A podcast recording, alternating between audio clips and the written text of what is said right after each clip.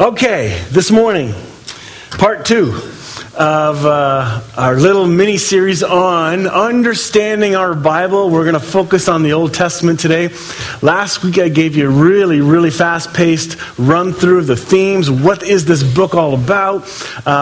Somebody asked for an email of the PowerPoints, and I hadn't sent them yet because I want to get through this today, and then I can just send it at once. So I'm already going to tell you now, the slides go quickly. Certain slides I'm not going to stay on. They have way too much information on. So we're going to try and have the camera guy zoom in, do a freeze frame of it. Well, you freeze it yourself when you pause your video. But you can also email me for the actual slides because there's a lot of great info, especially the charts that explain how the Bible works. Like when you see it, you may go, wow, I sure did. And it took me into Bible college before I got to understand how it all was pieced together. Nobody ever told me. And I don't want that to be true of this church. I want you to know how to see, view, and read your Bible. It should be pretty good. So let us begin with a map. Where in the world does the whole Bible stuff take place? It's in this window. All of the stories that you find in Scripture are in that place. Okay, we're going to do a zoom in now on this. This is what it looks like today, all right? Same area, same picture. Iraq's there, Lebanon, Jerusalem, Israel, Jordan, Cairo, Egypt, all that stuff. So this is a snapshot of the world as it looks like today, all right? Timeline. How do we understand where stuff fits? Who was born when? Blah, blah, blah, blah, blah. So basically, we don't know when the start of creation was, and that's an ongoing argument between people of, is it 4,000 years old? Is it 5,000? Is it millions of years old? All I can tell you for certain, God created it. Okay? And there's evidence that shows one thing and shows evidence the other, and my leaning is giving greater confidence that God is miraculous in how he creates. It's like, okay, the stuff we're still discovering today, there's so much depth in how creation was made. Bev, maybe sometime you can preach on creation. You didn't already, did you?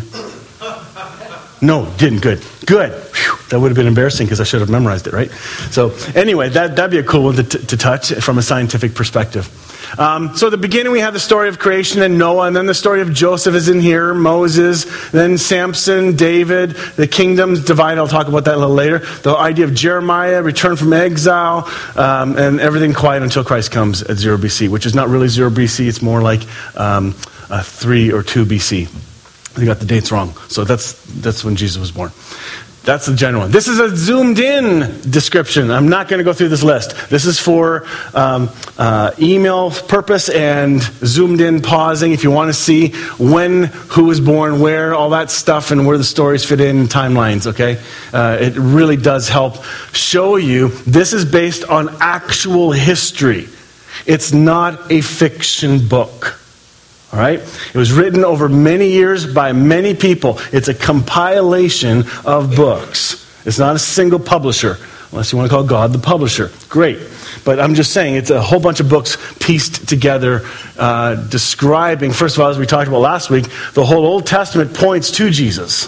All right? That's its purpose. Next, this is the one you can't memorize either. But how's that for info? I love charts because it helps me see. And for me, again, get a good zoom in on this. There, that's enough time. Good. That way a person can pause it and it's clear. But this is where all the books of the Bible fit in on this. Some people may not know where certain books are covered. But example, Job was actually one of the oldest stories. All right? Of writing. So you're going to, when you start to go through when each book was written, it'll help you. So over here we have the New Testament stuff and so on. So those are huge. Love it. Does that give you a nice quick snapshot of where the books of the Bible fit in? All right. Hope you have it memorized. Here's the best part. This is the part you may not know. This is the part that got me excited. This is a description of how the books work, all right? The first 5 books of the Old Testament are called the Pentateuch, and they're called the Jews called the Torah. Okay, it's the books of the law. In German, the Germans call it Book of Moses. So there's Erste Mose, Zweite Mose, Dritte Mose, Vierte Mose, Fünfte Mose. So it's 1, 2, 3, 4, 5 Moses. So if you didn't catch that, all right. So that's what that is. Then we have historical books. There's 12 of them there, okay? These books carry the entire story of the Bible. That is of the Old Testament. Those are the cash and carry. That's the whole story, all right? Call them the storyline. Then we have books called play. These are the books of Job, Psalms, Proverbs, Ecclesiastes, Song of Songs. They can be played at any time. You can pull them out, hit play and listen and read and just enjoy the book out of context, out of whatever. They're not part of a story, okay? Then over here we have what's called plug and play.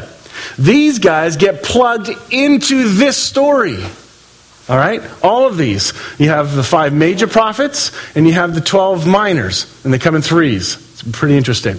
So those are plug and play, play, and story. Now, if you want to start reading the Bible, it's going to start to make more sense, because you're going to see this story here fit into here somewhere, and that guy, he's over here. It's like, where do they fit? That's why you need to know. Otherwise, it's going to get confusing as you start to read it, and you think it's in chronological order, and it is not. So this is really, really helpful. Memorize this, or at least know it's available. Email me for the PowerPoint of it, and you'll have that diagram. You can kind of post it above your mirror, and yeah. Isn't that wonderful? This story. Some of you may remember this from about 10 years ago when I covered this. But I'm going to walk you through the story of the Old Testament as best I can, just so you can see where on the map stuff is. So here, this is the Jewish world. And then Egypt's here, Jordan, Israel, just so you have an idea where the placements are. We're going to begin with Adam and Eve, and they are is that number 6,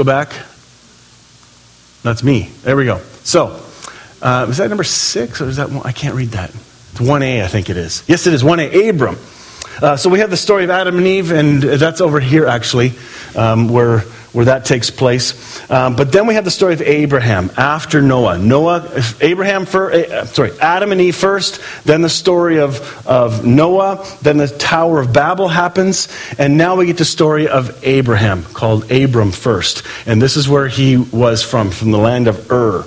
He then took his wife Sarah, and they went to Canaan to visit, and that's where he went up to Haran. Can you guys see that? Is that dark enough? Okay.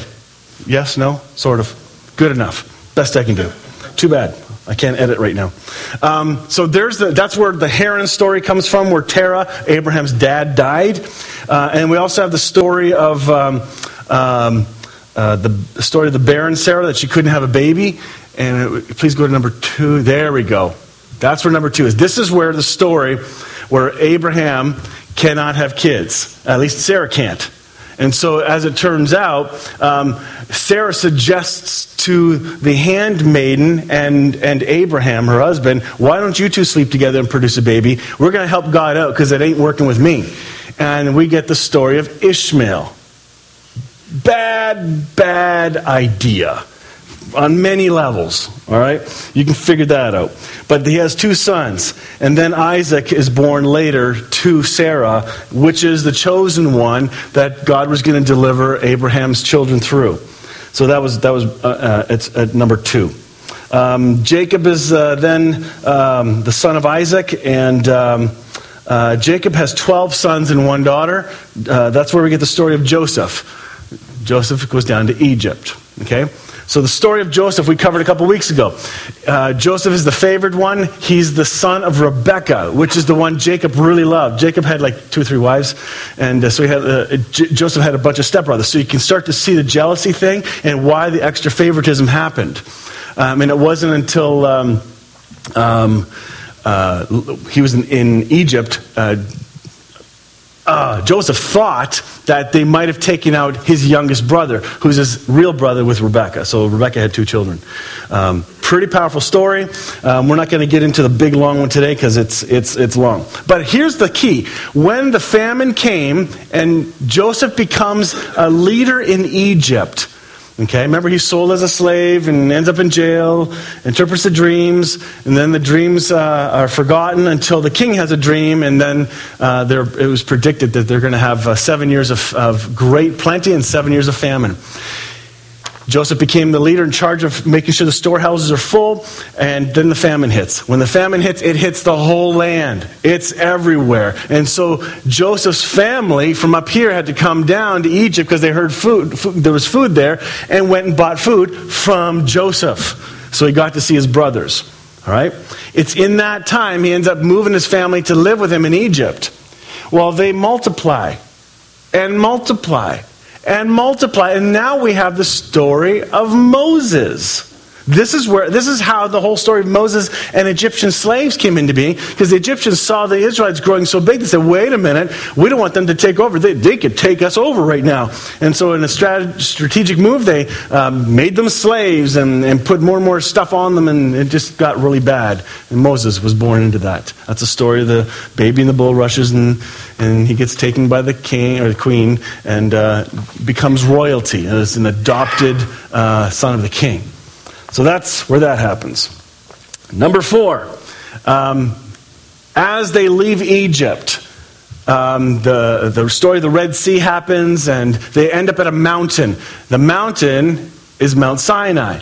So they cross the Red Sea, wherever it is, and at Mount Sinai, this is where you get the story of the law, where God says, I want to make you a kingdom, I want to make you all priests. They said, no, we don't want to be that. So fine, God gives them a law and makes it absolutely impossible to keep. It was a setup. The old covenant law is a setup. The Ten Commandments are part of that. But don't dismiss the fact the Ten Commandments had purpose. They had purpose. They're made even better in the new covenant by the life of Christ. Instead of looking at a list of 10, we live by the life of Christ in us, which totally encompasses all that and more.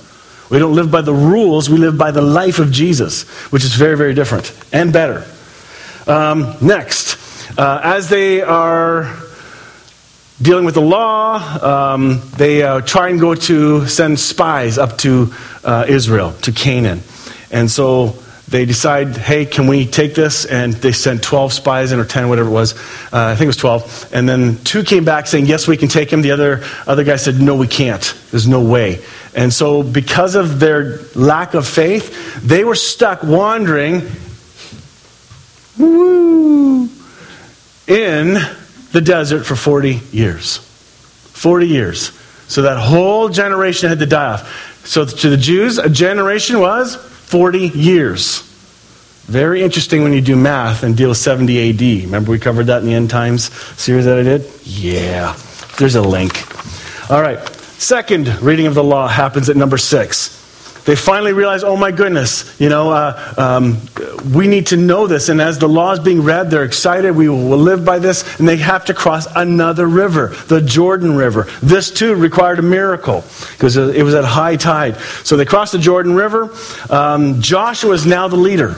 Moses now dies. Joshua is the leader. Moses is not allowed to see the new land, but Joshua comes in. Joshua is an interesting guy because he was hiding when he was being sought out for as the leader. He didn't want to be the leader. He was too scared. Very neat story of inadequacies, of feeling, I can't lead, I can't do this, I'm not gifted. All the whining we do. And God is drawing us to do something that takes something greater than our own self-strength. Great lesson there from that. So Joshua invades and conquers and divides up Canaan. Jericho's there. And then there's 12 tribes. So all the tribes are split up. But only 11 get land. So Israel now has been taken over. And they divide it all up into 11 groups. The last group gets nothing. Doesn't that stink? They get nothing except to run the church. Oh, wait a minute. The whole priestly system is run. So what the deal was, all the other tribes, because the one group was going to do all the sacrifices and all the holy work, the other tribes had to support them by giving a percentage of their stuff, of their first fruits, 10%. And then there were other offerings that were given. So some people say, we should go back to the old covenant law and the old tithe. Well, the tithe is only one 10% portion of what you must give. Then there's a whole bunch more. It equals up from anywhere I've seen 29 to 38%. So you want to go back to that? And go start giving 38% of your income? I didn't think so. So be joyful. But I'll tell you this, when it comes to giving, it's no longer the 10%. That's an old covenant picture of giving. The new covenant is better, or if you don't understand it, you'll think it's worse. It's 100%. It's all His. It's all His. And then He inspires us to give out of the generosity of how we have been given. Many people have a hard time with this because now this requires you to listen to what the Holy Spirit says to give. The dependency on Him. And if you want, you can go la, la, la, la, la, la, and not listen at all and just throw your loony in for whatever you want to support. You know, like, my job is to teach you how to listen. Encourage you to read through scriptures. God will tell you. We're all called to give. Nobody's off the hook. Members, non-members, I don't care.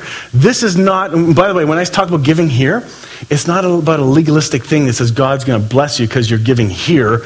This is about us as a family connecting. It's a family helping pay for the bills. An example, for me, I make my living from teaching and leading here. You guys need to support that. And if it doesn't support, it falls apart. And that's how this system works. So just a side note there. That was fun. Next, we have the story of the judges.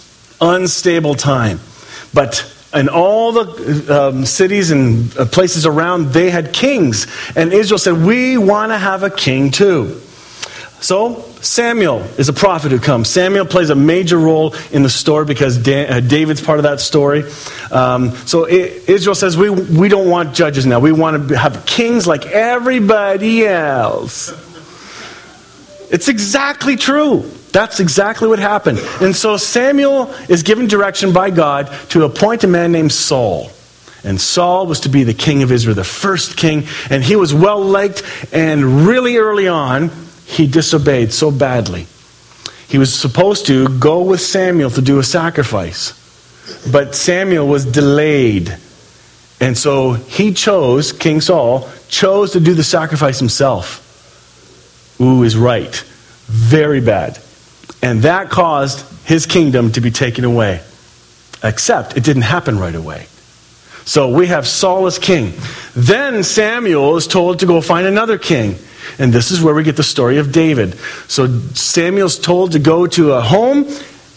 The guy lives there. Great. So he goes to the house, and the father says, hello, I'm Jethro, and these are my sons. But none of the sons were the right ones. He says, are you serious? God, you sure I got the right address? Because my GPS says this one. So he says, are you sure you don't have any other sons? Oh, yeah, we do. We have one more, but he's taking care of the sheep. He's not the right one. Get him. So he brings in David. And as soon as he sees David, he says, this is the one. God made it clear to him. So this is the one who will be king of Israel. It's from the line of David we get Jesus. Okay? If you take a look at the Old Testament lineage, like, do you know how many of the books start off with so-and-so begat so-and-so and so on and so on. Look through it. There's a purpose. Generations are labeled out. Like you can do math and figure out how many generations it's been to the time of Christ. From the beginning to David and from David to Jesus. It's all on purpose. So, David plays the harp, okay? Like, he's not king now. He's just been told he's king, but Saul's king. And this is an overlap for 40 years. 40 years. So 40 years. And then David is not king, although he's appointed king for 40 years. They're parallel, but he's not functioning, but he's appointed. The whole time, Saul's trying to kill David. He's jealous of him. He sees the favor. I don't even know if he knows that he's supposed to become the king. I think if he really knew that, he do whatever he could to take him out.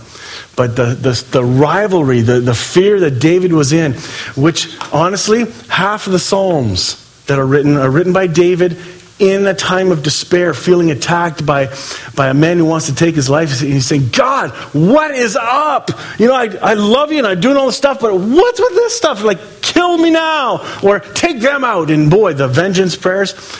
He's really honest. There's blunt honesty there, which gives you and I permission to be very honest with our Heavenly Father when we pray. It's beautiful. And yet, I find God brings him to a place of surrender at the end of the Psalms. A place of yielding, which, honestly, that is one of the benefits of prayer. When we begin to pray, even if it's a, oh my God, and you start off like that, that can be a prayer. Okay? But usually you say that when you're upset. And then, my God, what? And your confusion, you blurt out all of your anger, your frustration, and then he softens your heart, and he brings you to a place of yieldedness and says, I'm in control. Can you get there? Because usually when you're at the, oh my God, this is happening to me stage, you do not feel like talking. Okay? I promise you, the Holy Spirit's at work in you. He's guiding you, directing you. So, David has some sons.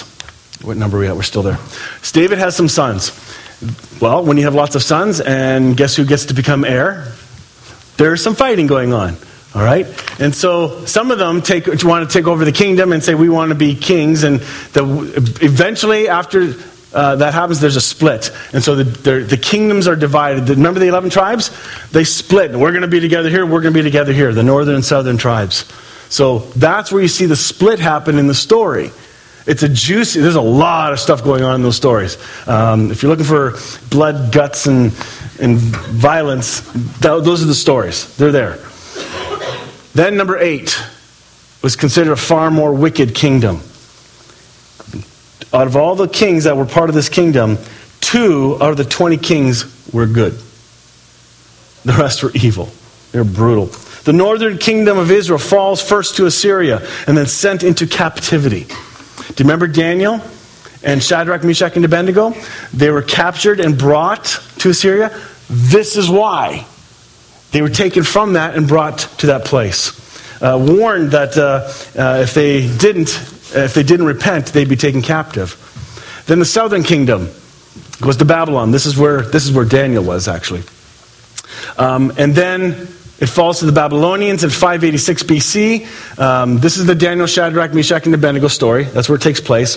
Then God brings back, and this is where we get the story of Nehemiah and Ezra. We're getting to the end now. Nehemiah and Ezra happen, and they end up going back to Jerusalem after 70 years in captivity. It's Nehemiah who is a cupbearer to the Babylonian king and goes back and rebuilds the walls of Jerusalem. So he goes back. Now they're back in their land, and we have the story of Malachi, and then it's quiet for 400 years.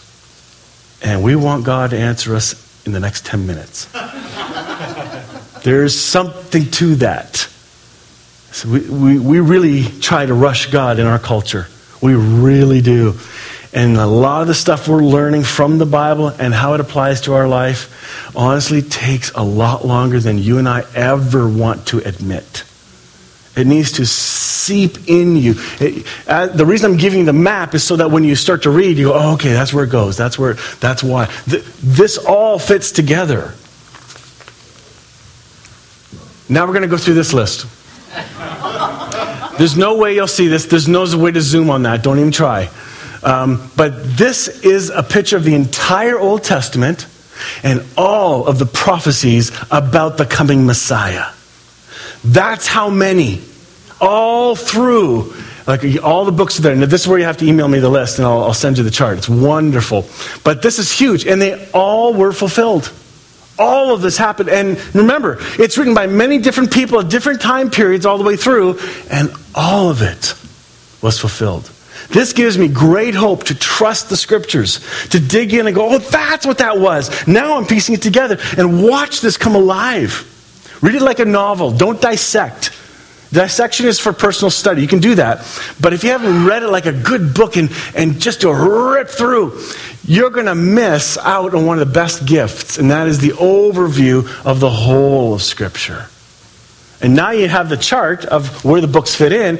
It starts to make sense. As you go through, it's, oh, I'm into that book now, and where does that fit? Ah, all of this has a purpose, and it's exciting to learn.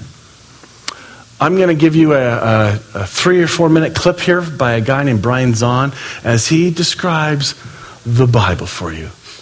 He does a fabulous job, so I'm going to let him say it. Here we go.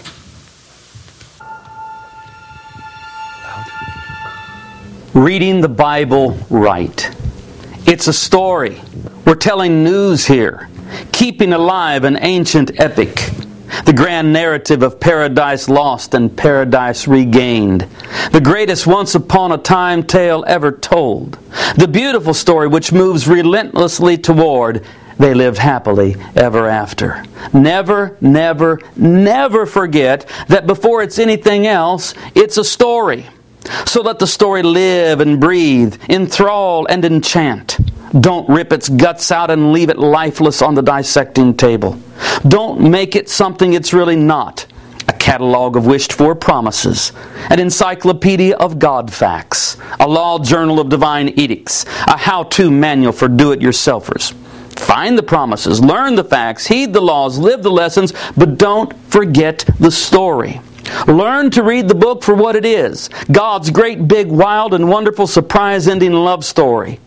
Let there be wonder, let there be mystery, let there be tragedy, let there be heartbreak, let there be suspense, let there be surprise, let it be earthy and human, let it be celestial and divine, let it be what it is, and don't try to make it perfect where it's not. This fantastic story of creation, alienation, devastation, incarnation, salvation, restoration, with its cast of thousands, more Tolstoy novel than 1,000-page sermon. It's a story because we're not saved by ideas, but by events. Here's a plot line for you: death, burial, and resurrection. Yes, it's a story. Not a plan, not ology or ism, but a story. And it's an amalgamated patchwork story told in mixed medium. Narration, history, genealogy, prophecy, poetry, parable, psalm, song, sermon, dream and vision, memoir and letter. So understand the medium and don't try so hard to miss the point. Try to learn what matters and what doesn't. It's not where and when Job lived, but what Job learned in his painful odyssey and poetic theodicy. It's not how many cubits of water you need to put Everest under a flood, but why the world was so dirty that it needed such a big bath. Trying to find Noah's Ark instead of trying to rid the world of lust and violence really is an exercise in missing the point. Speaking of missing the point, it's not did a snake talk, but what the damn thing said. Because even though I've never met a talking snake, I've sure had serpentine thoughts curl through my head. Literalism is a kind of escapism by which you move out of the crosshairs of the probing question. But parable and metaphor have a way of knocking us to the floor. Prosed, flattened literalism makes the story small, time-confined, and irrelevant. But poetry and allegory travel through time and space to get in our face. Inert facts are easy enough to set on the shelf, but the story well told will haunt you.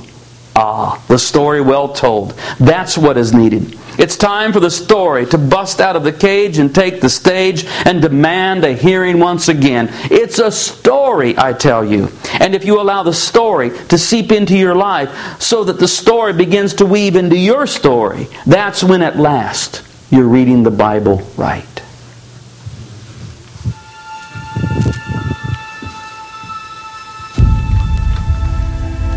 You're going to find the story of grace in the Old Testament.